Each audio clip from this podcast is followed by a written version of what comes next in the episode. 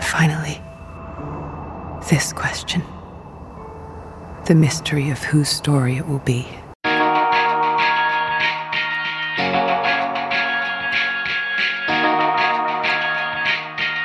Hey, everybody, and welcome to another episode of the Underrated Podcast. We are a podcast that discuss films that we think are underrated, underappreciated, and those that just slipped under the radar and passed most people by. Today, we are going to be talking about my choice, of course, which is Sucker Punch. It's the 2011 film that um, Zack Snyder wrote and directed, considered as one of his only two, I, I would guess, original IPs. Um, it stars as the main character um, Emily Browning, as well as uh, another uh, slew of actors such as Vanessa Hudgens, Abbie Cornish, Jena Malone, and Jamie Chung. Oh, and of course you cannot. Oh, and and Carla. Um, how do you say Gu- Carla Gugino? Guccino. Yeah, yeah. And then, of course, we cannot forget our main man, Oscar Isaac Hernandez Estrada. As, And I have a crush well. on all of them. Uh huh. Yeah. Yeah. And um, but yeah, this is um uh, my choice. Um, it, I have had a really good relationship with this movie. I would I first off for those that are like have seen it at least just once, I would say, and um, kind of like have thought, oh, really that movie? Yes, that movie because I think that it's actually a really good movie, and um, we'll get into that discussion as well. Start off as always. Um, my co-hosts are Derek McDuff and Alan Hey. Torres. Hey everybody, how's it going? Mm-hmm. So yeah, yeah. Let's go round table, and uh, I'll leave myself to the last since since uh, this was my movie and I have some some thoughts and stuff. So yeah. Yeah. Oh. Um, did you want to go first, Ellen? Yeah, I I wanted to go into it first because I, I actually wa- wanted to hear more about what you guys had to say about it because um, I, I feel like uh, I guess I'm very passive on it. I, I really like this movie and I always enjoyed it. Uh, I've seen it a couple times and I kind of um, for a while I was this was kind of in the back of my mind as an underrated film. Uh, even I had a had a thought of doing as well, but uh, I'm glad Ariel brought it up. But Yeah. I dug it. I, yeah. Oh, sorry. Go ahead. Oh no. Well, I just wanted to like say off the bat that like one of the things like I I had found while like kind of watching YouTube videos of like other people's opinions on this and stuff. I I had only seen I do not think like in the little in the bit that I I like was watching videos and reading comments, I did not see actually a negative review of this movie. I heard I saw a lot a lot of saying that this is I I enjoy this movie a lot. I really um like the tone of it. I really like the message of it. And also as well, which which kind of constitutes why it's on this this podcast and why we're reviewing it. A lot a lot of people saying that this is a very underrated film.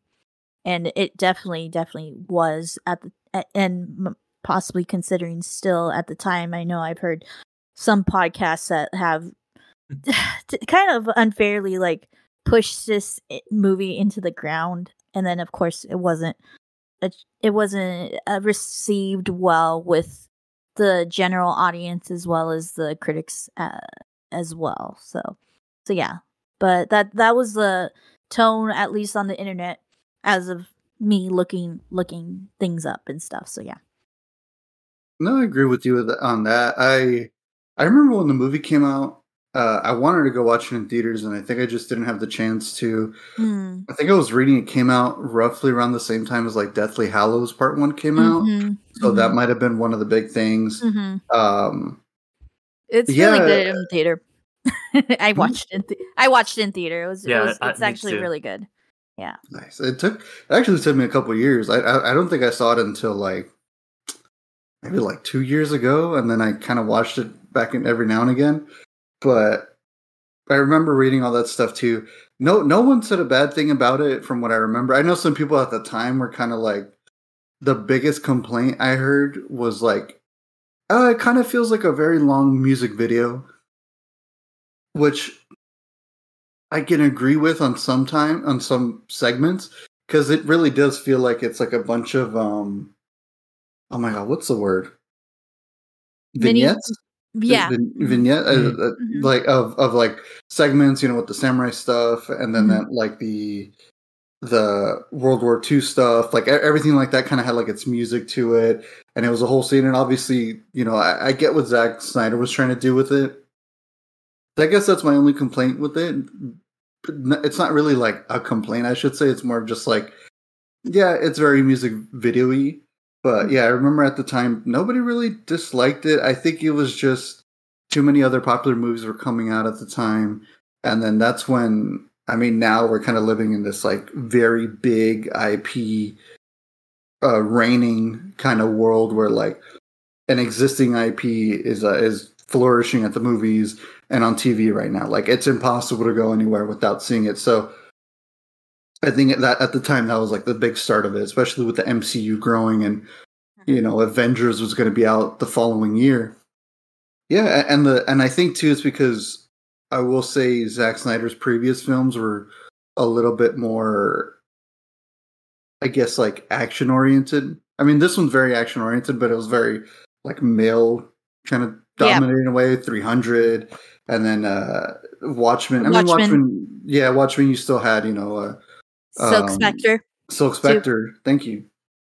Uh, but at the same time, it was very like like 300 was his like big fucking movie. Like Yeah. it was like fucking men and capes and underwear, boom, like proto pre Superman kind of Mhm. thing. So I, I feel like even reading the comments about um baby dolls, I forgot her act, the actress's name. But Emily Browning. Emily Browning. Emily Browning, thank you. Mhm. Even she was saying that like that scene that you had told us this is before we were recording, Ariel mentioned of like this like secret ending or deleted scene ending. And I was reading about that and even she was kind of like, Yeah, this movie is gonna be R rated, but they were trying to push for a PG thirteen and it was the same scene and they were trying to show baby doll kind of taking control of that scene. It was a sex scene essentially. Or, or getting to it. Insinuated, Insinu- Yeah. yeah. insinuated sex scene. which Hmm. isn't the first of that of this movie. Like there's like Mhm. there's times where where truly like they are preyed upon by predators and things like that.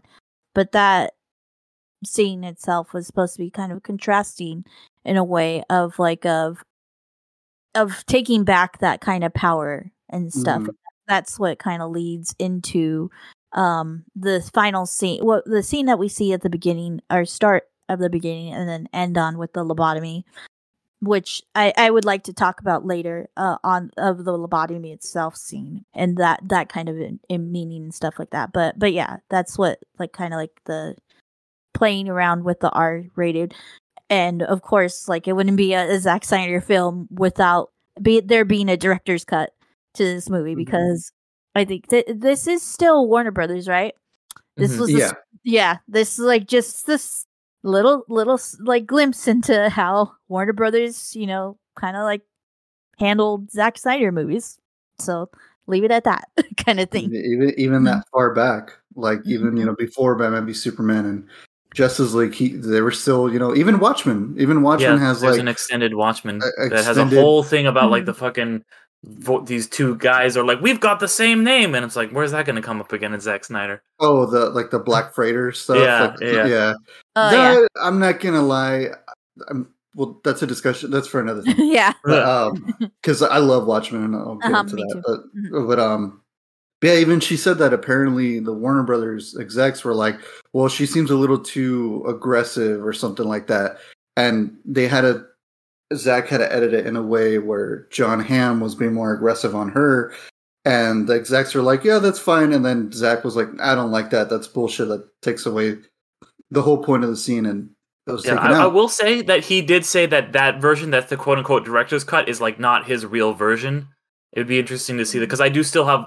I won't get into it too much, but I do still have a lot. I do have some a lot of problems with that scene, and I think that the theatrical cut for me was a much superior cut because I think the way that scene like is plays in the movie doesn't really work with everything else that's been set up. And I don't really, I, I don't know what if it was his vision, but he has gone and said like even the director's cut is not what he was really planning to do because there was so there is a third version out there somewhere probably that we haven't seen yet.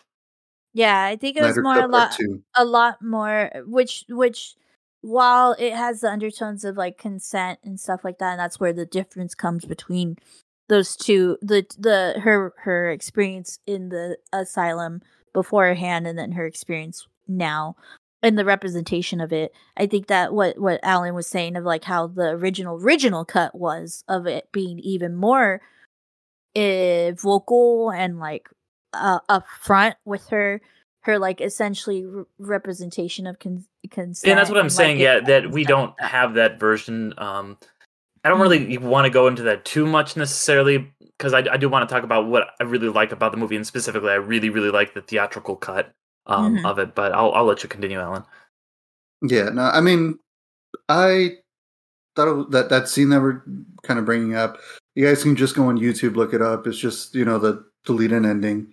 yeah and, yeah you you, could watch it you could watch it like in addition to the the theatrical Mhm. ending if you want hmm I, I I don't know. A lot of time when I see deleted scenes, I'm like, eh, that's cool, but it, never Yeah. really gets me any other way, unless it's like a purposeful, you know, like the Snyder cut for Justice Mhm. League, where it's like this is how it's intended. I'm like, sure, but if it's that's what it is, I'm like, cool. I, I enjoy the ending, the theatrical cut ending a lot more. Anyways, I feel like it was a lot more hopeful, so I Mhm. dug that a lot more.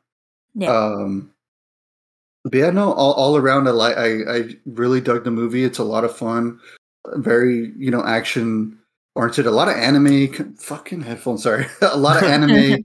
you know, a lot of like anime inspired kind of stuff with like the you Mhm. know the girls wearing kind of like schoolgirl outfits and kind of giving them off a little bit of a Sailor Scout. thing yeah to yeah 'em. exactly Mhm. So I dug that, of course, easily. I'm a big Sailor Moon fan, so I'm like, fuck yeah, dude.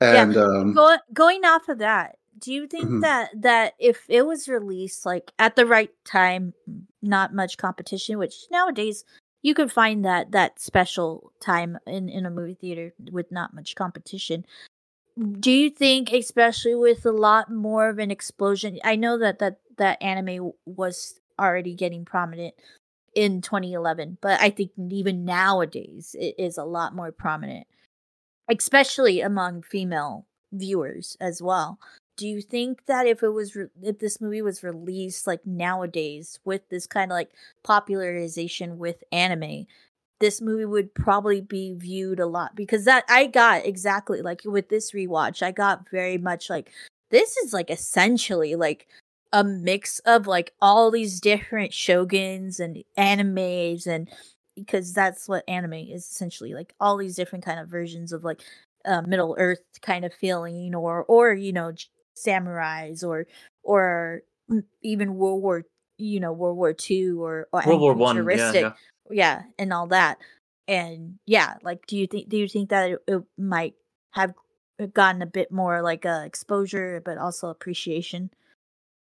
Uh, yes and no, because if if we went by the same way as how we've been going on, you know, I think like there's like a weird thing with Zack Snyder nowadays.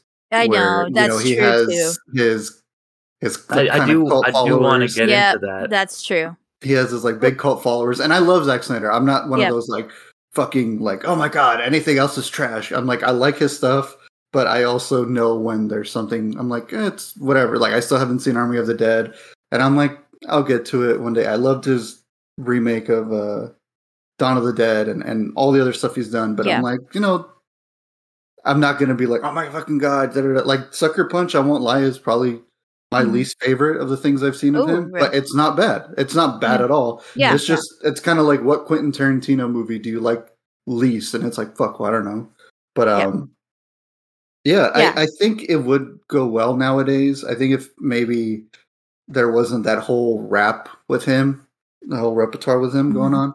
which is I- kind I- of starting i i think in in this like or people were like oh this movie's just like him stroking his ego which it's like uh like you kind of like called it a little too early like i could i could see where you could make that argument nowadays especially with the whole push of of like the release of the snyder cut by fans and stuff like that which you know in itself like if it didn't the fans tainted it, which fans nowadays like uh kind of taint a lot of things. But um which he did bring a movie in little bit of it on. It was more his fans, but Yeah. he, did, he didn't discourage them, and that is kind of plays into his his whole um liber- libertarian slash objectivist philosophy, Yeah. but Yeah, but I will like say David was like Ayers is a little worse right now. He's oh yeah, he's Yeah. really like egging Yeah. on, but that's a I that's a whole legit different yeah, story. yeah, that's the whole thing. But but yeah, like I mean like um very much so like I know that this was like kind of people starting like kind of troll in that direction and that kind of contributed to like at least like the pop culture scene having that opinion on this film. But yeah, I I get what you're saying with like definitely nowadays.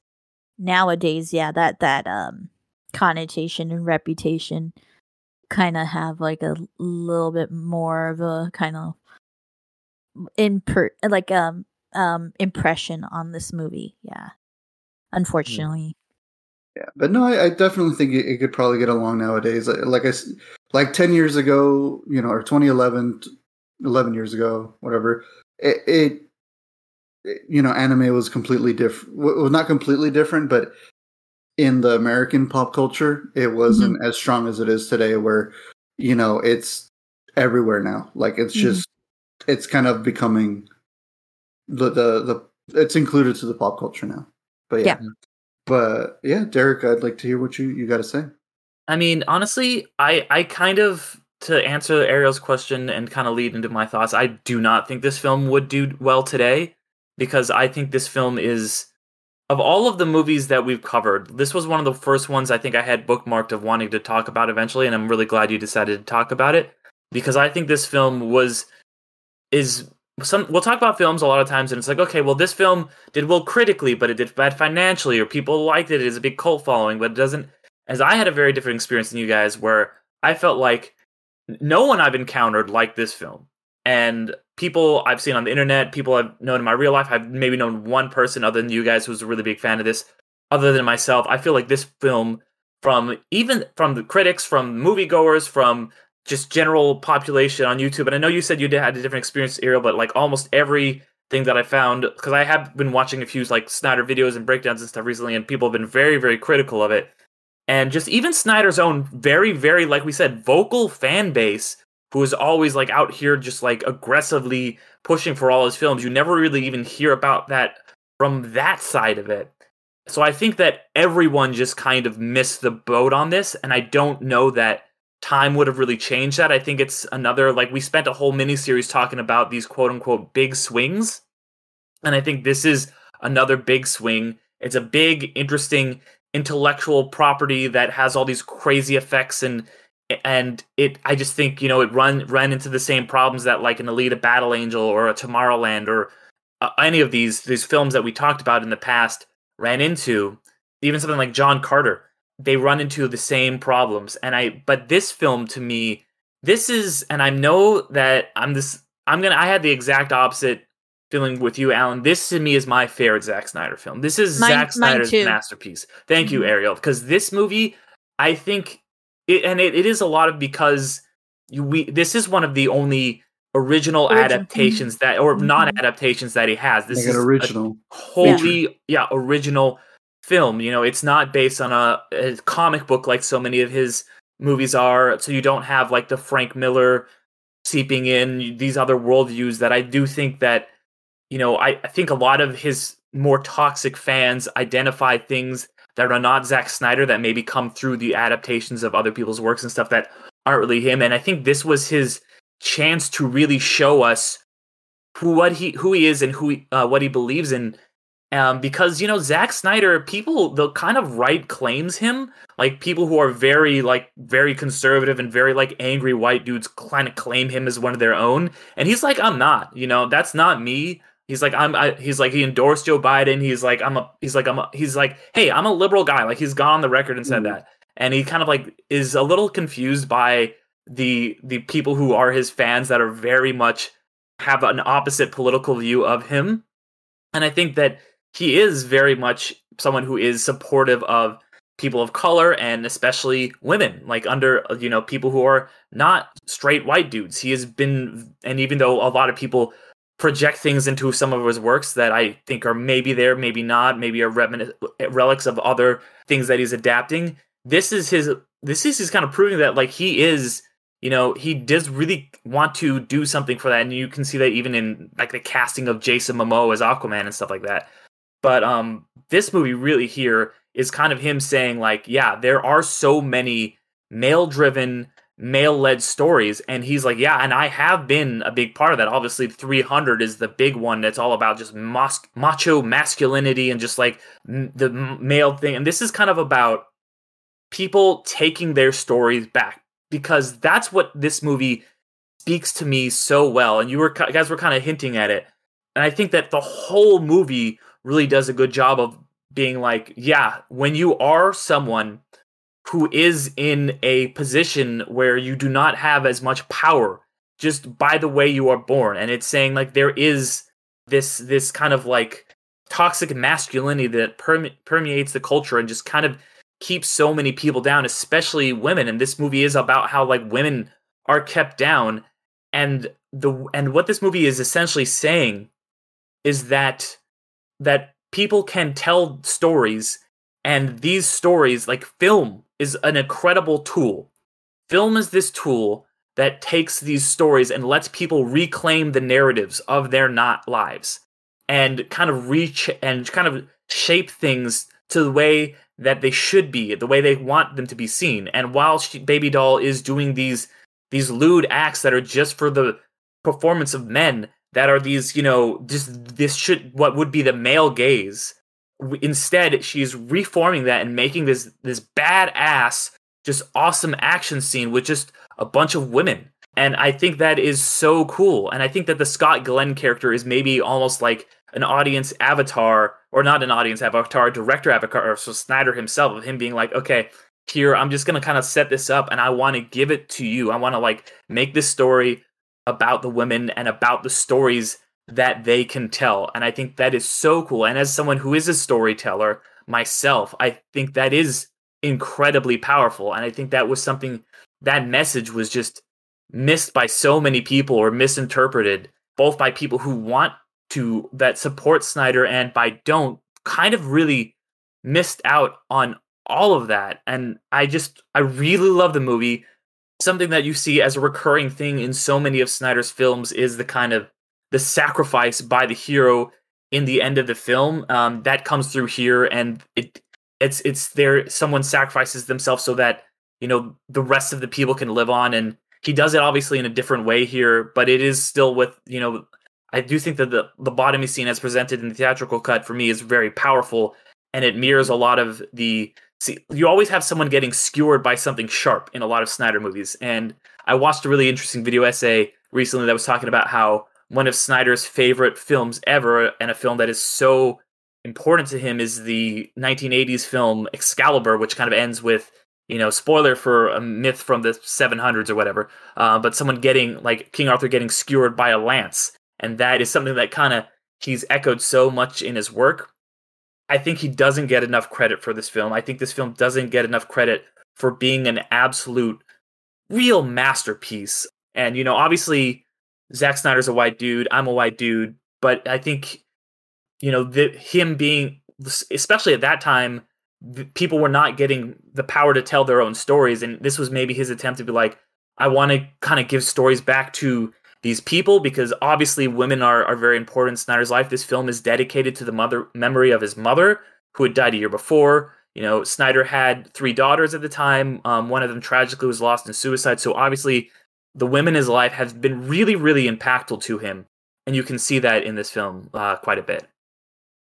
No, I I definitely agree with everything that you said, and and like just the uh, the message and that uh, the core message of this movie is to fight fight back like mm-hmm. Mm-hmm. so many characters like say that line sp- starting with carla um Gugino.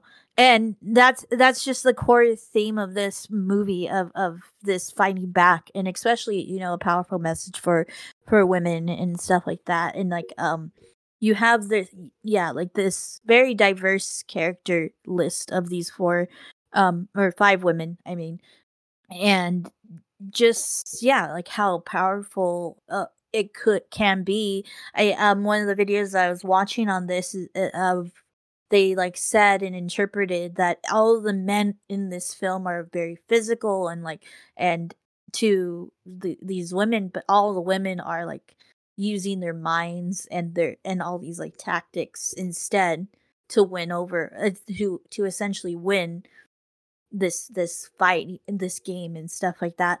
And um kind of like to address the elephant in the room of why a lot of these a lot of people didn't get this i think has to lie on eh, the boundary to like this imagery and this kind of story of like essentially layers and and, and very in speaking of a movie that came out just a year before this of inception it Yes. is very much an Mhm. inception if Yes. you think of it like that which like that's why i'm like you guys didn't get it like you guys like it's tech basically inception you you have the first just to start off to to set the layers you have the first layer that's seen essentially in the first five minutes of the movie that is like what we can consider as real life you know she accidentally kills her her sister after her mom died her stepfather is trying to take all their money and stuff like that so so he basically sends him to an sends her to an asylum it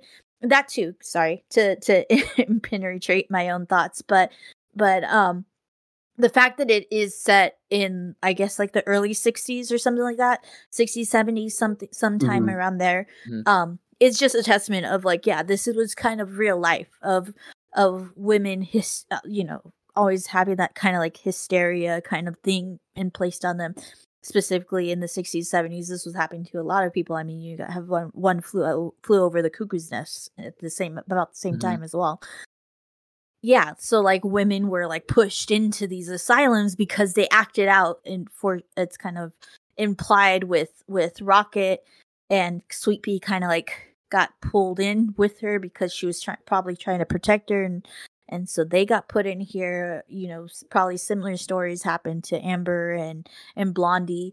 And yeah so that's that's the first layer that's the real life which we also see at the at right at the end as well. Um but then you enter the second layer which you know it could be eh, argued whether uh, that is sweet peas which i kind of have interpreted as being sweet peas kind of like level of imaginary oh, to survive and stuff like that. And then and then the final layer is is baby dolls um with all the actiony kind of things as well. And just yeah like people have a problem with the imagery of this movie i would say. And and the metaphor because this whole movie is essentially like all metaphorical of a movie. Yes. But all these actions are happening. Like we get that confirmation at the end of at least like you know like she helped somebody escape which was sweet pea. And Mhm. she did stab oscar isaac's orderly. And um so those are real events. Like we we are and we are start off in real world and we end in real world. It's it's not like we're left with some kind of going back to like that the big swings like you know valerian kind of world where it's like what the frick is going on here? you know kind of world.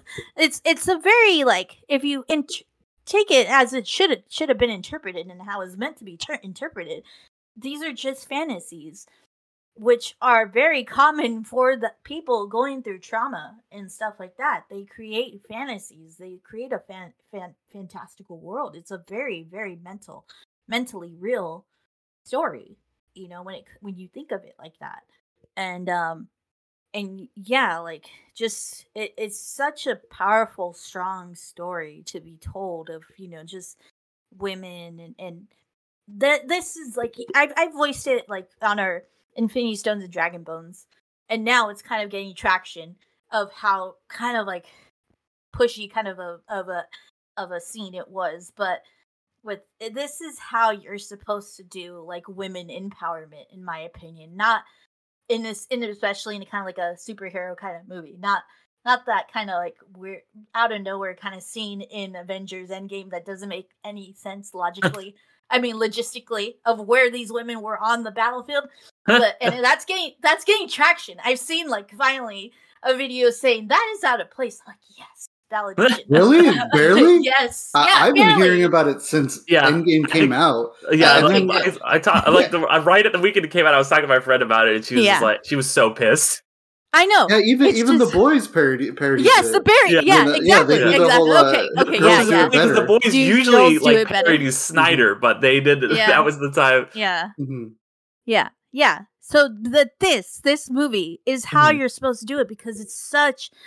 It just is a in my opinion, just a such a subtle way, and you get those relationships like built so easily through this fantasy that it, it becomes even more believable. And that I I would say that second layer, which is uh, the most like the majority of like some pretty much realistic, you know, kind of thing but yeah this this movie could be interpreted a lot of ways because there is a lot of ways like you could see it is like we kind of know that rocket and because they're they're present in that real time in my opinion the real world scene at the beginning when she comes into the the first time into the the um theater um and the her and oscar isaac and her stepfather are talking behind her. Um so rocket amber and Blondie are present in that scene, but the thing that kind of is like up into interpretation is like they they weren't really their deaths weren't really mentioned in in the end with the real world. So that's the only thing that I'm like, which is a good thing. Like it's a Mhm. really good thing. And and just finally before I like stop my rant and stuff like that, um, finally with that final scene with the lobotomy scene. I think it's it's definitely like one of the most powerful scenes. I really uh, I really think that's really awesome, as as well to kind of show it at the beginning and then at the end, which also leaves that whole middle part into interpretation. Is like, is this kind of like her baby doll's interpretation of her whole time that whole week that she was there before the lobotomy? Um, but like I just this idea of lobotomy overall i think in a lot of different movies and and um, media is kind of like this this thing of like either being a release or kind of like kind of seen as like kind of something like that like it's kind of lobotomy is is essentially you know you you like disconnect part of your cornea the cornea in the brain and stuff like that and it's like for some instances it could help with seizures others it's kind of like it, it's just kind of hard to do. It's a, a kind of like a medieval kind of thing nowadays. Very But, very um, yeah yeah. But yeah i just wanted to like kind of like connect two different instances of like things that i've like watched media that i've watched that that had lobotomies that kind of like shows the the kind of like parallel to this lobotomy in this movie of like there's like the song before the lobotomy in in like american idiot but also in like depicted in american idiot the musical of like the loss of of some of control over your life kind of thing. That's that's um kind of like an interpretation. If you've ever seen that musical you get the sense it comes right before like shit hits the fan everything in that musical and then that's kind of like that loss of control of your own life which this movie also like inter- kind of has that interpretation leading into the the lobotomy but then also like you connect it to another popular movie that has a lobotomy in it of Shutter Island and it Yeah, I very was much wondering if you were see gonna the say that. Yeah, Yeah. very much see the parallels between the Leonardo DiCaprio's character and the Spoiler alert. of it. Yeah, sorry, spoiler alert. It's but okay. That movie's man. That movie's Um, fucking yeah. great, Alan. Shut up. I thought it was mad as we're, fuck. Gonna, saw we're gonna cover it next week. We're gonna fucking cover Oh, it next God. Uh, the ambiguousness of of both Baby Doll and Leonardo DiCaprio's character in that Mhm. of like them is this like also like a release of of pain of of and then also of having a final control over your life you know kind of thing Mhm. like this is a choice like i think that's something that both those characters share of like they want to forget they want that release they want that release of the pain of pain that they feel they want to forget everything essentially and but also in doing that it's like they're finally taking control of their life which is a control that they lost so Mhm. so yeah connecting those two kind of like instances of of media pop culture media that i know of of like essentially yeah, Yeah. before the lobotomy and then the lobotomy itself so yeah And one step further too, I think both of them are feeling like that thi- this is like they're almost sacrificing themselves. Like Baby Doll by getting this lobotomy, it's like you know a a death basically to her um, and she's sacrificing herself for the greater good of you know helping someone escape and get out because she knows she can't. And then Leonardo DiCaprio is kind of sacrificing himself because he feels like he no longer really deserves to have a life. Like he has that line at the end about being a monster and stuff. So I, I think that's that's you know something that definitely another parallel between those two scenes. Um, but I, I wanted to kind of circle back to what you were saying about the levels and just the being open to interpretation and the parallels you saw with it Inception because I saw a lot of parallels with Inception as well. But when I you know first saw it back and it came out, you know, the year or so after Inception, and I drew a lot of parallels. And I think that this one also, I think just like Inception is ambiguous, and at the end you're like, what was you know you're you think you know the end, and but you're wondering if what was real and what wasn't. I think this one does that really well too because it does pepper in things that's like okay on the most you know just the kind of basic reading there is that top the quote unquote top level is the real world. But i think it even makes you question that because it does say to you like even that is a story because Zack Snyder is kind of telegraphing like yeah this is all a story. Stories give you power. And because the movie opens this is, and this yeah. is some, Mhm. yeah, it opens with the, her room, but her room is is a stage, and it's the same Mhm. exact stage that she sees when she goes into the hospital later. So it's kind of giving you that like, wait a minute, how is her room the same exact stage? What is he trying to say with this? And it is adding that ambiguity and saying like, yeah, so maybe this is real, maybe it's not, maybe this whole thing is just a story. You're not sure where the story ends and where the reality begins.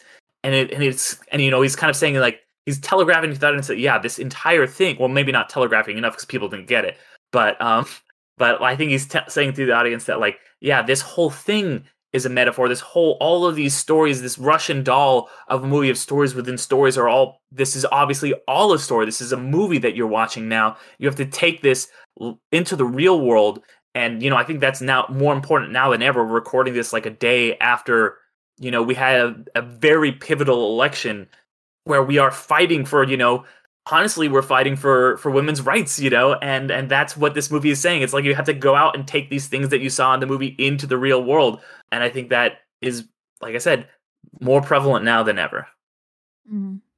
Yeah, yeah, yeah. It doesn't. It's definitely like plays into um kind of that that that bringing you in literally as an audi into the movie as an audience member with that scene. Um, very similar to something that you know, um, something that I covered in um, you've never seen of Moulin Rouge, kind of like Mhm. and multiple different movies have em- at, um opened like that but it is it does definitely like lead into that and i do i do kind of like uh, agree with you that just that that interpretation of like you this is a story first and foremost and that's what's the most important thing a story has a message a story has a theme and i think that this is very much like that's why like people like, get confused about this movie and stuff like that and like all these things like and get get so confused that they get frustrated um but I do want to say. i mean just I do want to say back one big thing. Yeah, I- yeah, I think it's also the advertising because I remember at the time yeah it was very Mhm. much sold as like a very hardcore action movie Yep. with Mhm. girls, girls, girls kind of thing. It Yeah. was very like, look at this, and I think that's another big reason because like lately I've seen people say, yeah, it's good, but back, but back even back then, just to backtrack a little bit, I did hear a lot of people that had seen it. You reminded me, Derek, that people were like, it's not what I thought it was going to be. Yeah. And I Mhm. think people went in with expectations just like uh like Crimson Peak. Crimson Peak was very much sold as a haunted Uh, house haunted house. Mhm. movie when in Mhm. reality it's a gothic It's a cop- romance. mhm, Mhm. mhm, mhm. No, I it's feel the you uninvited Exactly. Yeah, yeah. No, I Pretty like much. it. And, re- and Um, real fast, I will say, like on that note, like I remember the person that I saw Sucker Punch with, and I came out, I was like, I loved it. What did you think? And he's like, I'm mad we didn't get to see her dance. She was supposed to have the sexiest dance ever. And I was like, you missed the whole That's point the of the whole fucking movie. That's the entire point, dude. Yeah, that's the whole point. Yeah. Yeah, man. Yeah, that's fucking everybody just goes over their head, goes over their head, and then they get they get complaining. Then they get complaining. It's just like if it goes over your head, watch it again, kind Yeah. of thing. Which I def definitely recommend. Even though I like this movie, and I mean, I think it is. Yeah, like I agree with you, Derek. It's my. I think it has to go down as my favorite Zack Snyder movie. Even for me, like even watching it for this recording, I was like, I get more understanding of it, and and you, I it is definitely a movie that you have to take your time with and and and like think about and stuff like that but i really do hope that like with our with our commentary you kind of like take that view in Mhm. into your next viewing of this movie if you do not if you're still like kind of frustrated by it still so yeah Yeah, yeah. Because there's definitely people who I would say, you know, like there's video essays and stuff I watch of people who know, like, are incredibly knowledgeable about film, who've broken this down, and whose just interpretations I just fundamentally disagree with about this movie and about a lot of Snyder films. Um, so I think you know maybe because it is a little vague, it is a little open to interpretation, and it also then is open to misinterpretation. I think the core theme of this podcast is if you're confused by this movie, go and watch a few Leonardo DiCaprio movies. You'll get the picture. You'll understand. Django Unchained, yes. Django Unchained. Django. A bit, a bit. I mean It's a that good fucking movie. scene. I That fucking scene, love Django Unchained. It's so good. like Oscar Isaac's really like, uh, like it- like you get frightened, like scene, um, which is just a testament of how how great of a of a villain he could play too. Yeah. Besides, He hasn't really been hero. a lot of villains, like, and it's it's crazy because this was like before he was really a thing, Mhm. but like he was Uh-huh. just like this great seething villain in this. I I, I Dude. fucking loved it. I cannot freaking. I that's one of the for the multiple t- things to hope for Moon Knight season two. One of the things I that also is I hope for that I want Moon Knight season two so bad is that he is his own fucking villain. That Mm. would be freaking amazing to see. Like just him going against himself. I I would just and he could pull it off. Oh my gosh. I I'm, I'm Mhm. so I want I want Moon Knight more, of course. but um I mean, Ex Machina, he was pretty terrifying in that. that's, That's true. true as well. That's true. Yeah. is probably one of my favorite of his films. But you know what it Huh. is? It's the eyes. Oh yeah. His eyes Mhm. can be fucking scary. Like his Mhm. eye, he he knows that it's his eyes. His eyes Mhm. have this like he kind of does like a bit of a Kubrick stare in a little bit, and he kind of lets his eyes just droop, and it just hits you in the in your soul where Mhm. you're like, I don't want to get him mad. yeah. Oh no, what it is. like his unhingedness at the Mhm. end, man, was like, "Don't do this to me now." Like it's just Yeah. such, like on the surface, it could sound so whiny, but it doesn't. Wear from him. It seems it's like he, and that's also the brilliant part. Like this, this subtle kind of things that that you that pop into your head once you think about it. But like all the other orderlies that he's like ordering around, they're all taller than him but he Yeah. still has this power over them and Yeah. stuff like that and it's just kind of like but then but then yeah like it's also cool because then at the at then it flips too because like Carla Gugino's character the doctor who is taller than her, him with the with hair pumps on and stuff like that kind of like it's a showing of like who he really is he is just like a Mhm. mouse kind of which thing, is it's know? so interesting because I think you know when she first arrives, the way she's framed, because she's Emily Browning's like I don't know five foot six or something, and like she's like the two like dudes behind her are like giants. It's like two Shaqs or something behind her, and it just like shows you that at the beginning she has no power. She has not taken her power yet, and then it's the same thing. Oscar Isaac, like he seems like he has this power, but like you said, Ariel, he just shrinks down, and just the way Snyder uses, you know, the height, like the heights of these actors, and just the framing of everything is just masterfully done. I think. Mhm. Mhm. And on, on that note, I just kind of want to talk about how I think that Zack Snyder is, and this is no shock to anybody, but this is something that I think all of his films get talked about really positively. And even this one, you kind of mentioned it earlier, Alan, is just how amazing of a visual storyteller he is. Because this film, even if you could disagree with everything else you, we've said, you've got to agree that this film looks so unique and interesting. And the way that he's able to just give you so many details through visuals is really great. And oh, oh w- on that note, I had just learned too that that essentially to de- speaking of details, essentially um baby doll's um katana in in the um in the like fantasy like adventure One with the dragon on say. it. Yeah, yeah it literally tells the whole story like it I have to go back Physically it. Really is- cool. you can't see it you can't see it but you did know like Mhm. um production wise Mm-hmm. They it etched essentially like a mural like a like a long Mhm. story of the whole story essentially visual like a visual interpretation of it it's on that that katana so That's really cool. speaking of de- detail Mhm. Well, and I think that the big part of the reason that he is so visually talented like that is because he's one of these guys who got his start as a director of music videos. Um, and Mhm. that attention to detail, that There go. ability to visual storytell comes through so much. And, you know, two other guys who I think that you could kind of compare him to, who do, they, the three of these guys don't seem that similar at first until you are like, wow, the way that they have just kind of mastery of the camera and just going in and seeing this thing and moving over here. These guys all came from music videos. David Fincher, Michael Bay, and of course Zachary Snyder. All Yeah. of those guys are absolute like anybody, even if you don't like Michael Bay, go and watch Ambulance. You know, Fincher, go watch Panic Room, watching and then watch this because they are able to just like you could watch this movie on mute and it would like like Snyder has said, like, hey, a lot of people this is gonna go over their head, they're not gonna get it, but maybe they can still just enjoy a really cool, visually stunning action film. So I think he's absolutely right about that. Is even if this, so for me, that's why it's it's a five star movie. Honestly, I'm gonna say five out of five stars. One of my favorite movies. That I think it's on Letterboxd. I, I it's the lowest ranked movie that I have five stars. I think it's like a two point seven over average.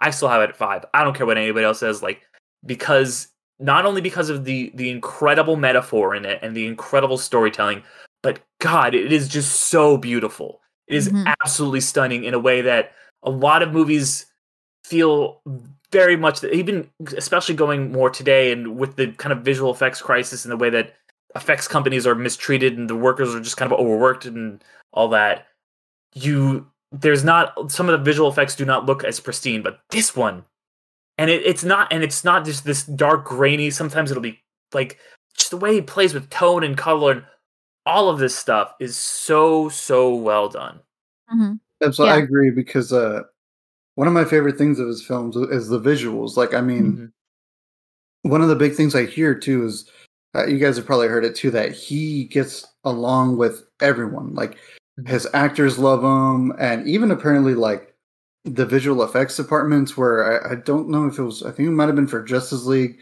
where I guess that they were saying that most of the time directors come in and they just kind of tell them, hey, I want you to do this, this, and this, whatever. Okay. Or sometimes the director won't even show up. And apparently, Zack Snyder would actually come in to the visual effects department, like the CGI stuff, and be like, oh, I want it to be like this. And he sits down with everybody and he tries to paint the picture with them and try and show them, like, hey, this is exactly how it should be and how, how I want you guys to do it. Like, yeah i think i think that's like them.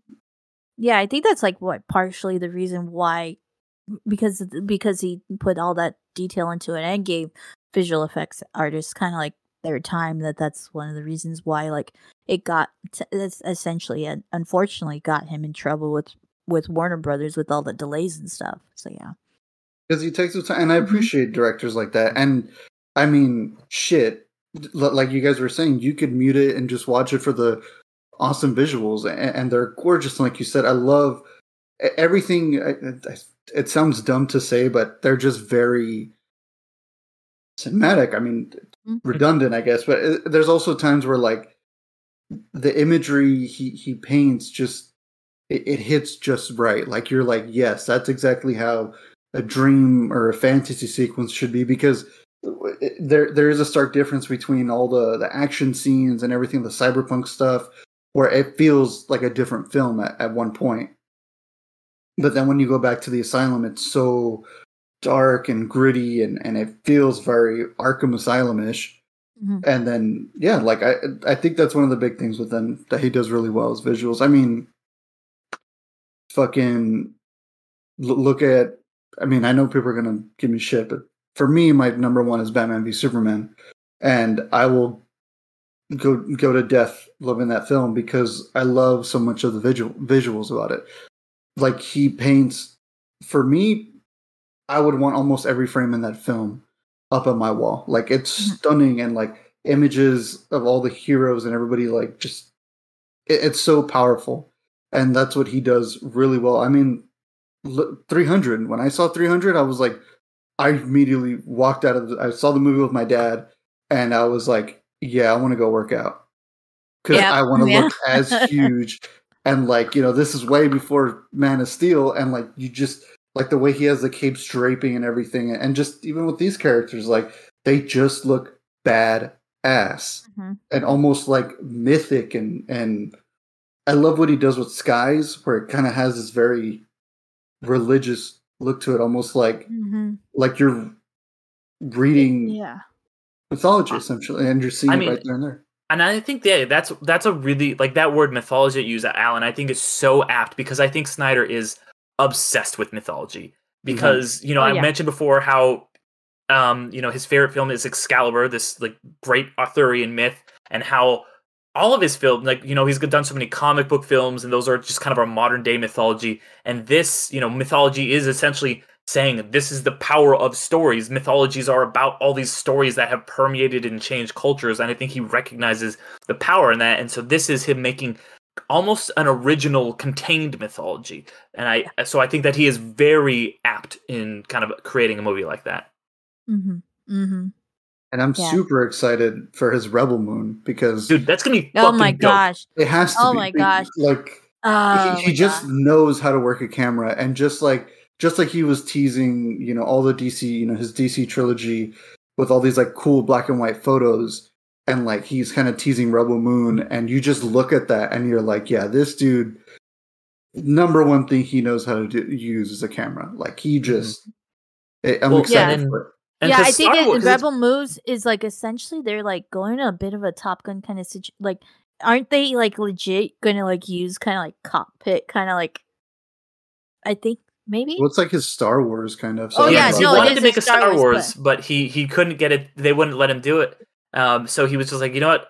I'll make my own Star Wars. And I think you know, Star Wars is another one of these modern day mythologies that he's clearly so inspired by. Uh, so it'll be really cool to see his take on it. And I think I'm glad that he's not doing it with like the okay, well, we have to do this because you've seen we talked about it on our solo episode how Disney is like you got to do this and this and this for Star Wars, and he, without him, and you know we've talked about obviously how much Warner Brothers had input in all you know him making all the DC movies, so he just kind of gets to make his own mythology. Same reason I was so excited for this. I'm excited for him to do tell his own stories and not do another adaptation. Mm, okay. Yeah, I didn't know that that it broke off of the Star Wars um Mhm. canal, canal canon. Again. Yeah.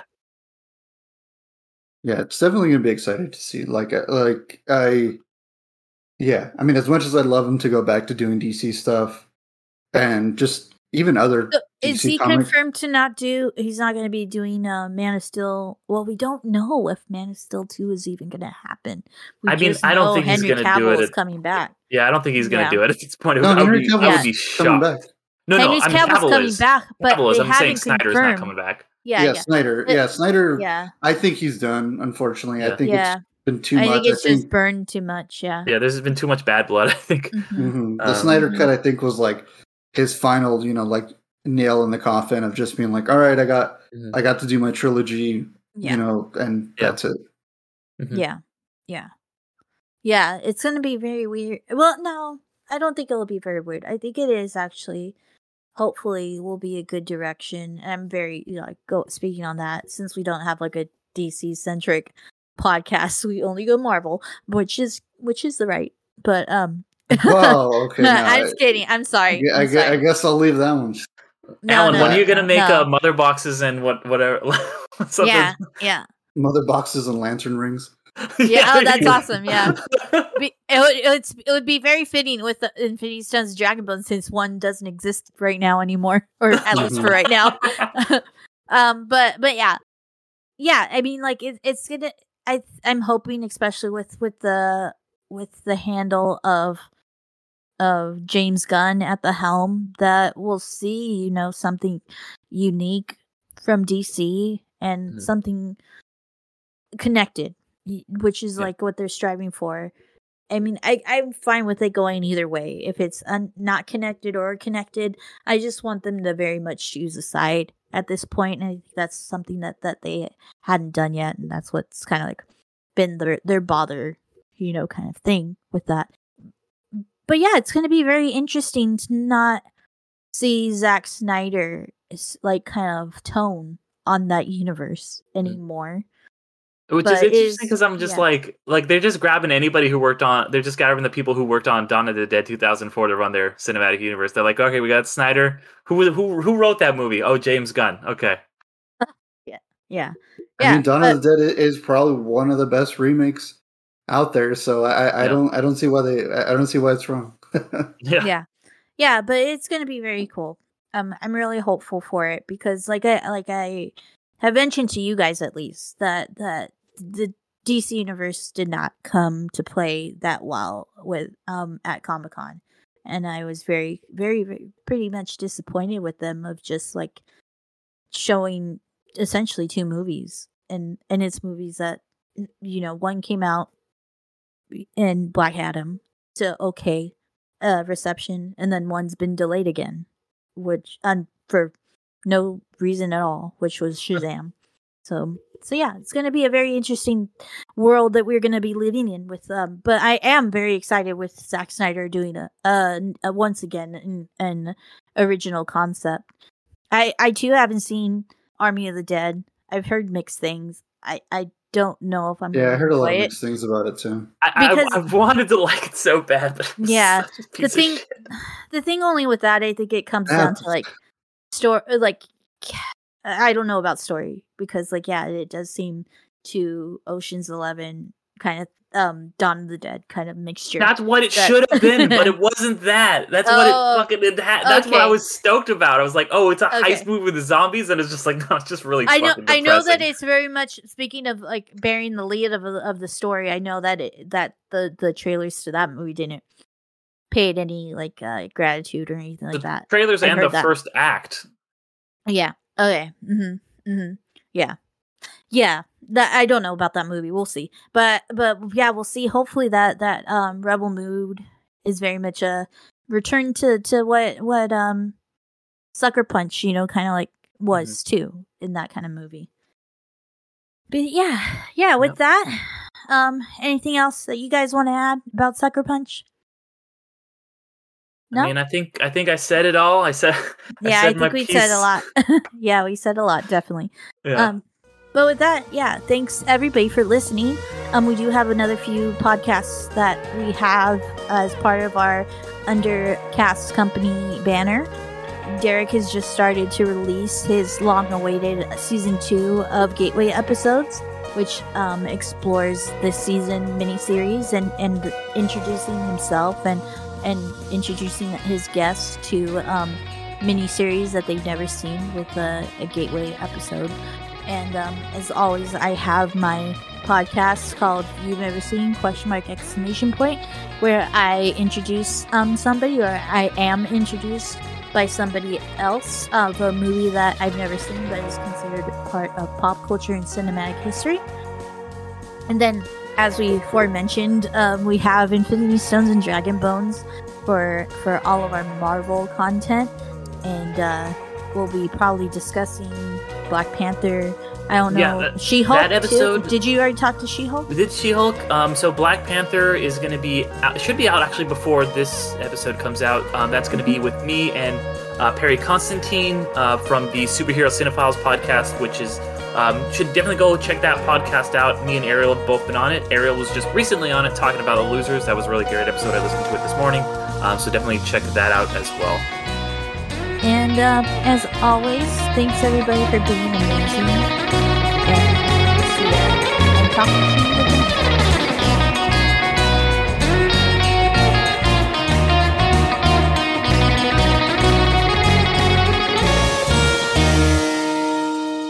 You know who else got stabbed? Superman. Bye, everybody.